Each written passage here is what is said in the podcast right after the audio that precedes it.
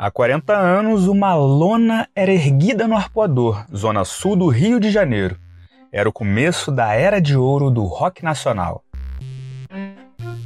Foi debaixo daquela lona azul com estrelas brancas do circo voador que bandas como Barão Vermelho, Blitz e Paralamas do Sucesso deram os primeiros passos e ajudaram a consolidar o rock Brasil, ou B-Rock, que chegou ao auge em 1986 com o lançamento de álbuns antológicos da Legião Urbana, Titãs, Paralamas e o fenômeno RPM. Um dos protagonistas dessa história está hoje com a gente no Ouve Isso e vai nos ajudar a contar um pouco do que rolou. Olá, é um prazer estar aqui com vocês no podcast Ouve Isso e temos algumas questões aqui muito interessantes que envolvem essa explosão do rock brasileiro nos anos 80. O prazer é nosso, Paulo Ricardo. Chega mais e ouve isso. No ar, ouve isso.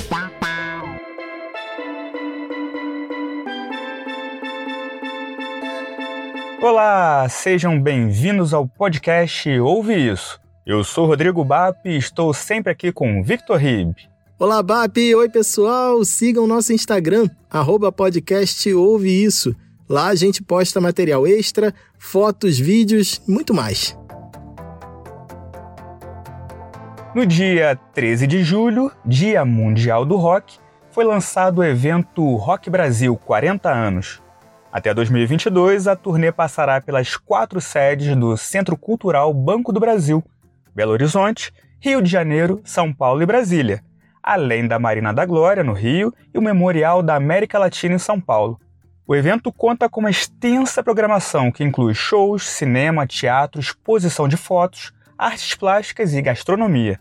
A estreia do evento será no Rio de Janeiro, no dia 6 de outubro. Promete ser bem legal. E por isso começamos a contar neste episódio algumas das histórias da era de ouro do rock brasileiro. Pois é, Bap, são tantas histórias, tantas bandas, tantas músicas, que seria impossível contar tudo isso nesse episódio. Então, vamos por partes. Hoje nós vamos contar algumas dessas saborosas histórias do rock Brasil com a ilustríssima ajuda do vocalista e baixista do RPM, Paulo Ricardo.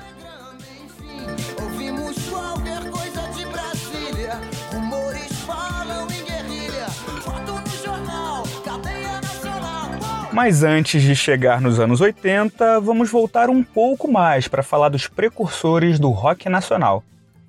Apesar do mote Rock Brasil 40 anos, que marca a era de ouro do gênero musical no Brasil, o rock não estourou do dia para a noite. Não existe um consenso, mas muitos historiadores, pesquisadores, críticos e jornalistas apontam que o marco zero do rock no Brasil seria a gravação da versão de Rock Around the Clock pela cantora Nora Ney em 1955. O tempo a passar, será que vem ou não vem? Esta noite, meu bem, mas se pudesse o relógio mais depressa agora andar. Eu não sei dizer o que vou fazer, é bem bom amar sem ter que esperar. Celi Campelo, a Jovem Guarda de Roberto Erasmo Carlos, a Tropicália, Raul Seixas, Secos e Molhados, Mutantes, Clube da Esquina, Ritalim, Novos Baianos, O Terço, Joelho de Porco, Som Imaginário e tantos outros pavimentaram esse caminho, mas não existia uma cena rock no Brasil antes dos anos 80. Billy Bond, do Joelho de Porco, comentou justamente essa questão no episódio 26, Quebra Tudo, sobre o rock na América Latina. Ele lembrou que por aqui existiam iniciativas roqueiras isoladas, não um cenário favorável com espaços de show, rádios e programas dedicados ao gênero. O cenário foi armado quando ergueu-se em janeiro de 1982 a lona do Circo Voador, lá na praia do Arpoador. Mas depois o espaço cultural se mudaria para o bairro da Lapa. Em março, entrou no ar a Fluminense FM, a Maldita, uma rádio em Niterói onde eu e o BAP nos conhecemos e trabalhamos juntos, e que serviu de vitrine para novas bandas. E o Paulo Ricardo, que para quem não sabe também é jornalista especializado em música, fez uma análise do contexto do surgimento do rock Brasil. Chega mais, Paulo. Conta pra gente quais os fatores que prepararam o terreno para o rock se tornar um fenômeno de massa nos anos 80. Bom, a coisa do rock veio amadurecendo e os anos 80 trouxeram uma série de mudanças, de revoluções mesmo. Eu acho que, para começar, a principal mudança aconteceu lá fora, ainda no final da década de 70, que foi a explosão do punk rock. O punk, como linguagem e atitude, retoma a simplicidade e objetividade e a principal missão do rock and roll, que era uh, a liberdade, liberdade de expressão, liberdade sexual, e eles chegam uh, com um visual incrível, né? A expressão punk de boutique, que foi uma, uma espécie de criação conjunta do Malcolm McLaren com a Vivienne Westwood.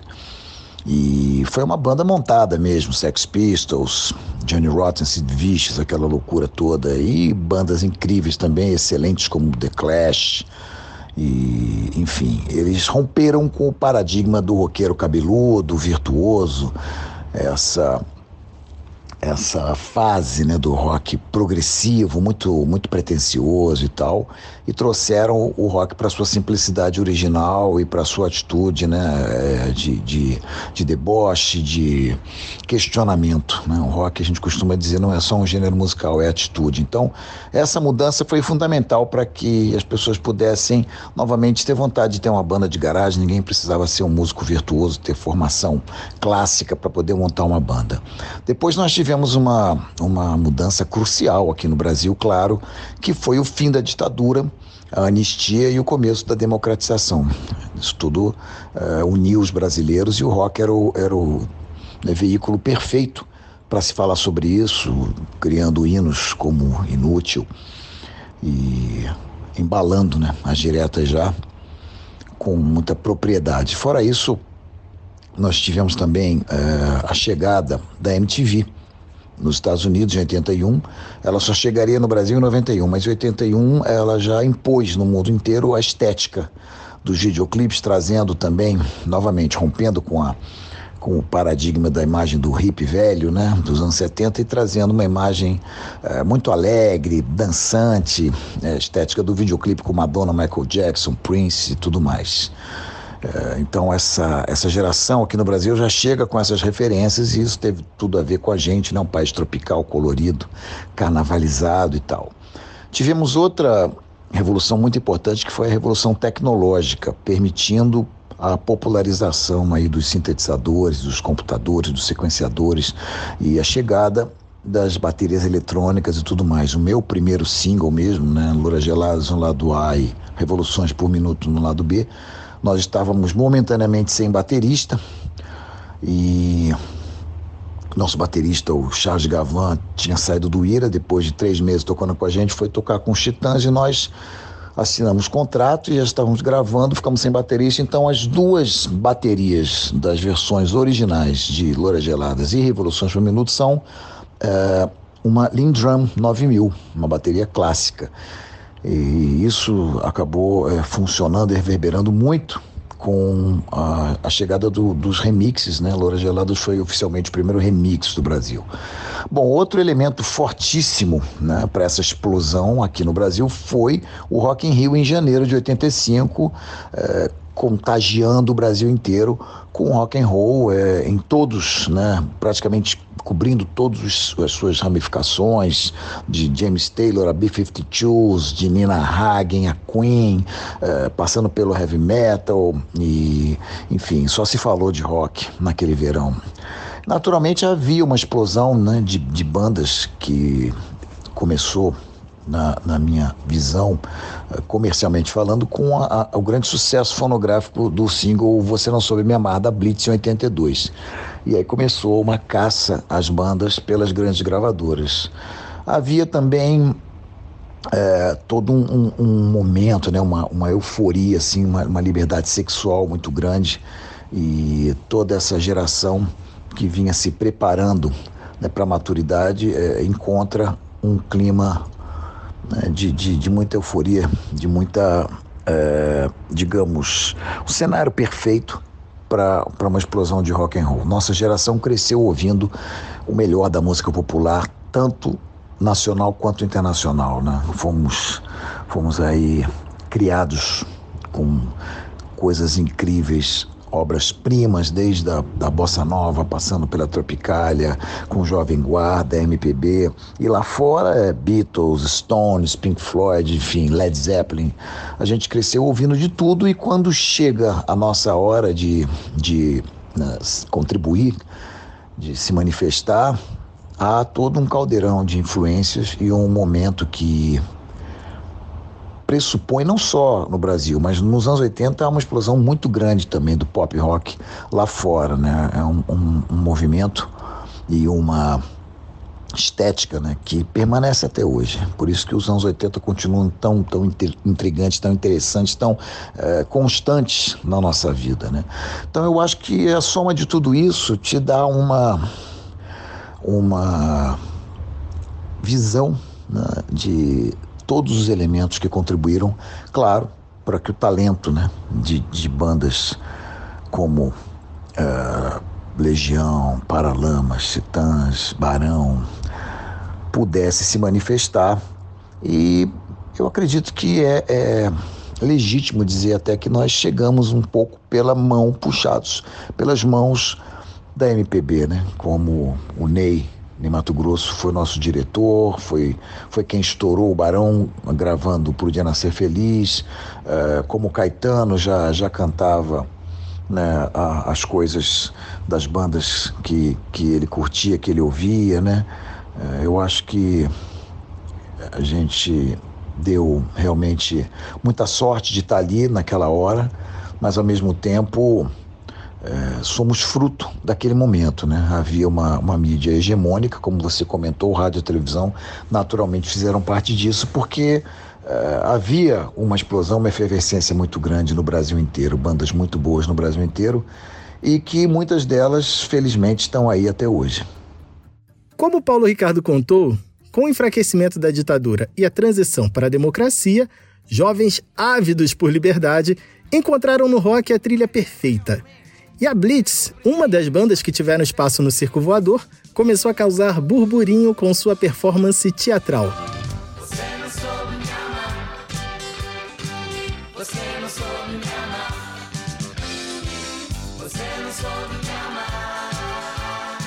A repercussão chamou a atenção da EMI, que assinou o contrato com a banda e em julho foi lançado o primeiro single, Você Não Soube Me Amar, que logo se tornou um hit nacional, tocando dezenas de vezes por dia nas rádios brasileiras e colocando o rock como o gênero favorito da juventude carioca.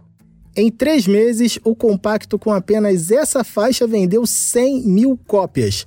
Na sequência, chegou às lojas o primeiro álbum, As Aventuras da Blitz, com estética New Wave. O disco vendeu 300 mil cópias e gerou grande repercussão pela mistura de músicas humoradas e figurinos futuristas. Bordões como Ok, você venceu! Batata frita! Viraram gírias no Rio de Janeiro. O avassalador sucesso levou o grupo a fazer shows para 50 mil pessoas e abriu a esteira para novas bandas. As gravadoras passaram a correr atrás da nova Blitz. O rock estava na moda. O rádio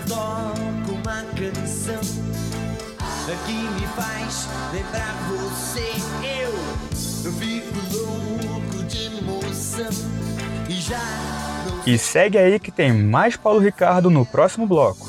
Estou a dois passos do paraíso. Cultura e comportamento. Se o Circo Voador era palco para novas bandas no Rio, Lira Paulista, Madame Satã, ambas de São Paulo, e outras casas de show foram importantíssimas para a formação do cenário rock da época. Rádios como a 89, a Transamérica em São Paulo e a Cidade, no Rio de Janeiro, também davam espaço ao rock. Além das casas de shows e rádios, programas de TV como o Cassino do Chacrinha, Misto Quente e Perdidos da Noite, do então novato apresentador Faustão, ajudaram a alavancar os grupos da época. A primeira edição do Festival Rock in Rio, realizada em 1985, foi outra vitrine para o gênero e impulsionou ainda mais o rock e bandas como Barão Vermelho de Cazuza e Roberto Frejá e os Paralamas do Sucesso. Em São Paulo, Titãs, O Traje Rigor e Ira lançavam álbuns importantes. Já em Brasília, a banda punk Aborto Elétrico gerou a Legião Urbana e o Capital Inicial. Também inspirada no punk, a Plebe Rude era outra banda que fazia a cabeça dos jovens da capital federal. Vários estados viam o rock pulsar. Da Bahia vinha o Camisa de Vênus, banda do Marcelo Nova. Do Rio Grande do Sul emergiram grupos como Nenhum de Nós e Engenheiros do Havaí. Artistas que faziam um som mais pop rock ganharam impulso com Kid Abelha, Biquíni Cavadão, Kiko Zambianchi João Penca e seus miquinhos amestrados mas ninguém podia imaginar o estrondoso sucesso que seria o RPM.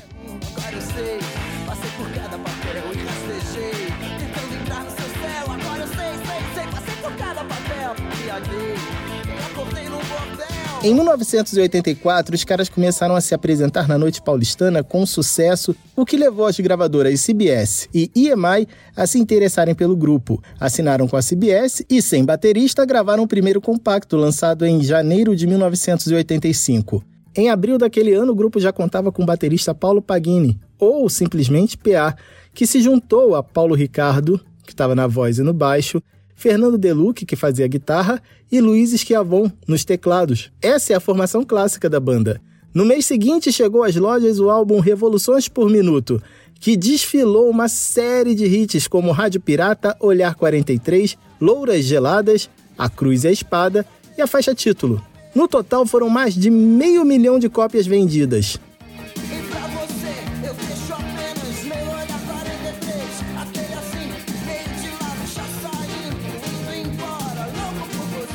Um show no Noites Cariocas em maio de 1985, que prometia ser um desastre pela chuva e o mau tempo, acabou se convertendo em um ponto-chave para transformar o que já era sucesso em febre nacional.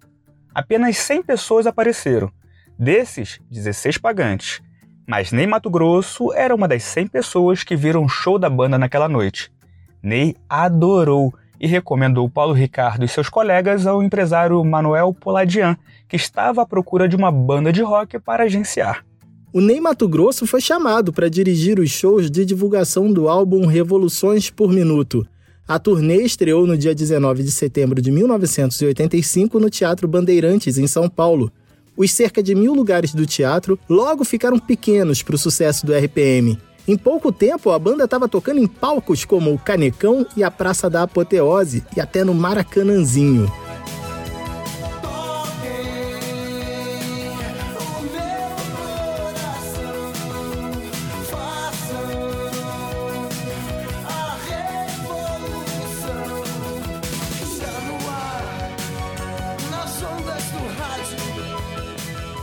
Musicalmente consistente, o show impressionava pelos efeitos: raio laser, gelo seco, cenários imensos e iluminação impressionante brindaram o público com um padrão cênico de nível internacional.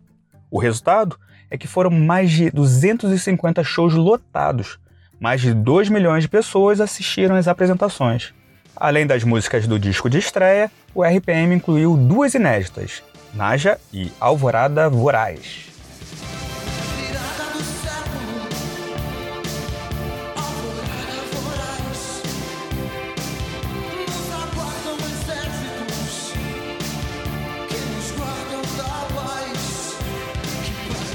E duas covers, Flores Astrais dos Secos e Molhados e London London de Caetano Veloso.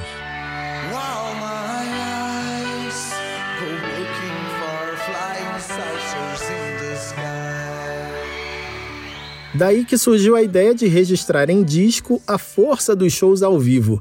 Com a ajuda do produtor Marco Mazzola, a banda gravou os shows dos dias 26 e 27 de maio de 1986 no Palácio de Convenções do AMB. Em julho, Rádio Pirata, ao vivo, chegou às lojas. O resultado? Agenda lotada com apresentações constantes na TV, shows sold out, capas e mais capas de revistas, fãs esperando a banda na porta de hotéis, pacote completo. Se o sucesso já era gigante, agora a banda vivia sua própria versão da bitomania. Foi a banda certa na hora certa, como contou Paulo Ricardo, não é isso, Paulo? Bom, o RPM veio numa sequência né, vitoriosa de grandes bandas, né? Como eu disse, a Blitz 82, depois tivemos os primeiros álbuns de Titãs, de Paralamas, tivemos aí é, os filmes, né? Bete Balanço, Rock Estrela, tivemos uh, a vendagem de um milhão do Rich. Uh, as coisas estavam, o caldo estava engrossando, né? Uh, quando o Rock in Rio acontece em janeiro, de 85, nesse mesmo ano, RPM e Legião lançam seus primeiros álbuns. E quando a gente estreia esse espetáculo Rádio Pirata ao vivo, que eu estou justamente fazendo uma turnê de comemoração dos seus 35 anos, que foi dirigido pelo Ney Mato Grosso, a gente está realmente em condição de trazer muita coisa nova para o show business. Né? Eu tinha acabado de voltar de uma temporada em Londres como correspondente, eu trabalhei quatro anos como crítico musical antes de me profissionalizar como músico. E nós então tínhamos uma, uma série de, de elementos no nosso vocabulário é, que estavam muito sintonizados com o que acontecia lá fora, numa época em que quase não se chegava é, a ter informação né, das novas tendências, novas bandas. Um, um disco podia levar até dois anos para ser lançado aqui. Uh, não havia internet, não havia MTV, então nós trouxemos uma, uma banda né, que estava sintonizada com, com o movimento todo do, do post-punk, do new romantic que estava acontecendo lá fora. Eu tinha essa preocupação realmente com, com figurino, a gente tinha é, essa essa leitura urbana e principalmente a, a, contemporaneidade né, dos teclados que chegavam com força assim dentro de um contexto uh, uh, pop né, com, com ainda uh, referências né, bem modernas do embrião os, os, primeiros traços os primeiros sinais da música eletrônica né? então acho que a gente chega também no momento em que o rock vem crescendo Uh, o interesse do, do, do, público pelo rock nacional vem crescendo e nós uh, trazemos um grande espetáculo, né? uma grande produção. Pela primeira vez o público vê o Raio Laser num espetáculo, uh, uma turnê marcante né? por, por muitos motivos que, por ter incluído, por sugestão minha, e a pedido do Ney Mato Grosso a canção London London no, no, repertório do show, acabou estourando de uma maneira pirata a música e nós tivemos que gravar então um, um álbum ao vivo que, que foi essa, essa metalinguagem da rádio pirata ao vivo se tornar um álbum e aí a gente realmente fez o que a gente chama de crossover, né? Trazendo o, o rock nacional para todo mundo para todo tipo de público, para todas as rádios, fazendo esse crossover com a música brasileira e tal. E aí nós tínhamos também essa coisa né, da boy bands, uma banda né, com, com é, todos os, os, seus integrantes ali fotogênicos, viramos álbum de figurinha, tinha realmente uma, uma loucura ali daquela herança que eu vejo isso muito bem, né? As pessoas não comentam, mas isso é está é, na história né, da, da, evolução dos fatos. Né? A gente tinha acabado de, de vivenciar uma turnê dos menudos aqui e deixaram todas aquelas meninas órfãs, né? Voltaram para Porto Rico e precisava ali uma banda que também né, capturasse essa, essa imaginação, que ocupasse esse, espaço, esse lugar, né? E a gente chega assim na hora certa com, com uh, a mensagem certa, uma, uma obra consistente, um, um músicas uh, realmente, né, tanto do ponto de vista musical quanto das letras que abordavam questões cruciais como Revoluções um Minuto, Alvorada Voraz e tudo mais, Rádio Pirata. E aí é a fome com a vontade de comer, né? Uma, uma estética é, bem, bem alinhada com o que estava acontecendo, o som que as danceterias pediam, músicas como Olhar 43, o remix de Louras Geladas, enfim, foi é, a banda certa na hora certa. Rádio Pirata ao Vivo é até hoje um dos discos mais vendidos da indústria fonográfica brasileira. Foram mais de 3 milhões e 500 mil cópias. E é o álbum mais vendido da geração Rock Brasil. E vamos com mais algumas perguntas para o Paulo Ricardo. Paulo, o que, que fica de legado dessa época e como que você enxerga o rock hoje? Gênero que não está mais em evidência como nos anos 80. O que fica, é, basicamente, são as canções, né? O que a gente chama de a grande peneira do tempo, as grandes canções que tocaram o coração das pessoas, elas permanecem nesse grande songbook da música popular brasileira. Então, uh, canções que vão sendo regravadas, canções que permanecem, canções que todo mundo conhece.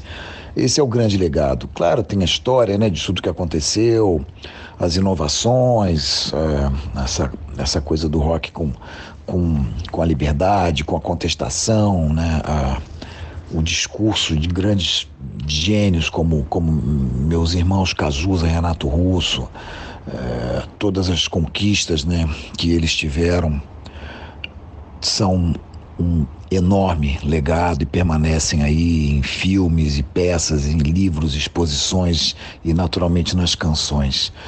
Agora o rock continua vivo e sempre, como diz o Neil Young, rock and roll, rock and roll can never die.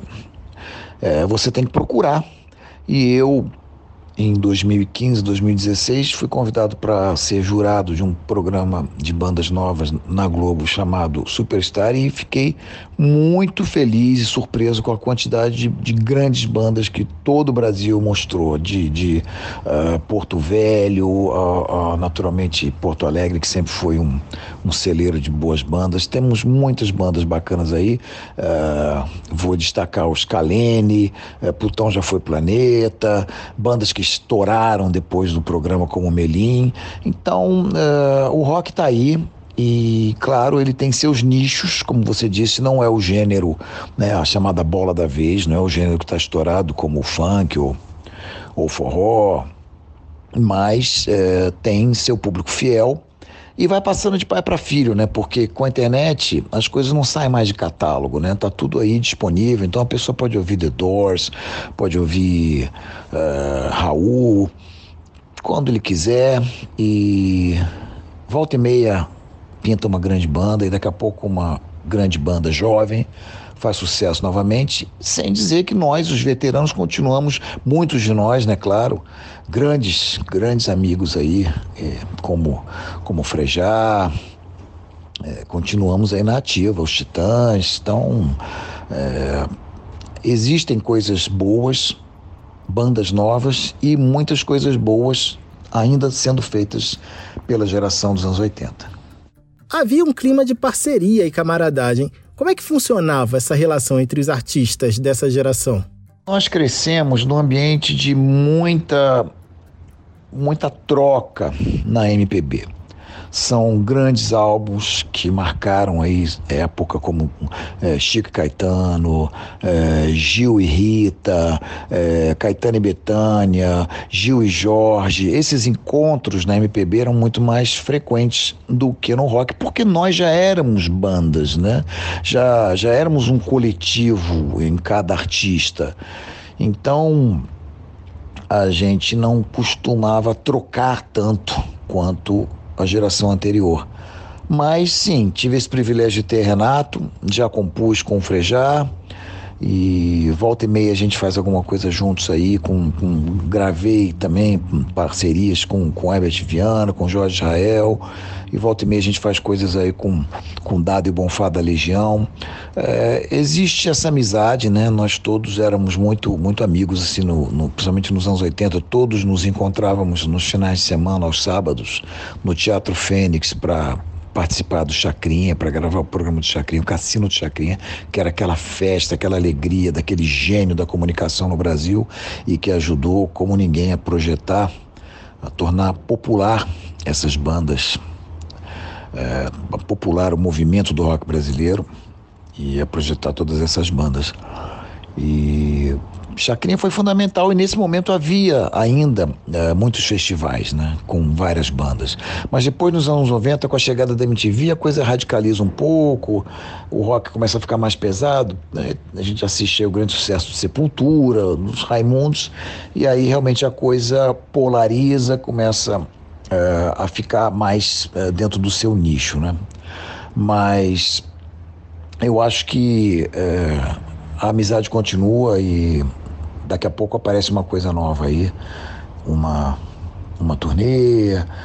Sempre tem, tem ideias surgindo, sempre tem algumas conversas rolando e eu mesmo tenho alguns, alguns shows onde vou ter a participação de alguns amigos aí. Valeu, ouve isso! Valeu, Paulo Ricardo. Nós agradecemos. E volte quando quiser, a casa é sua. É isso aí, portas abertas. Obrigadaço e até a próxima. Cultura e comportamento. Ouve isso.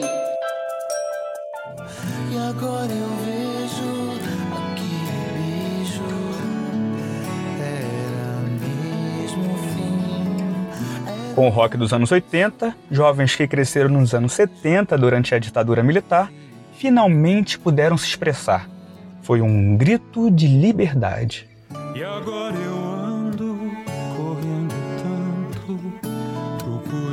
procurando aquele novo lugar. E o ano de 1986 foi especial para o Rock Brasil. Além de Rádio Pirata ao vivo, chegaram às lojas outros álbuns marcantes,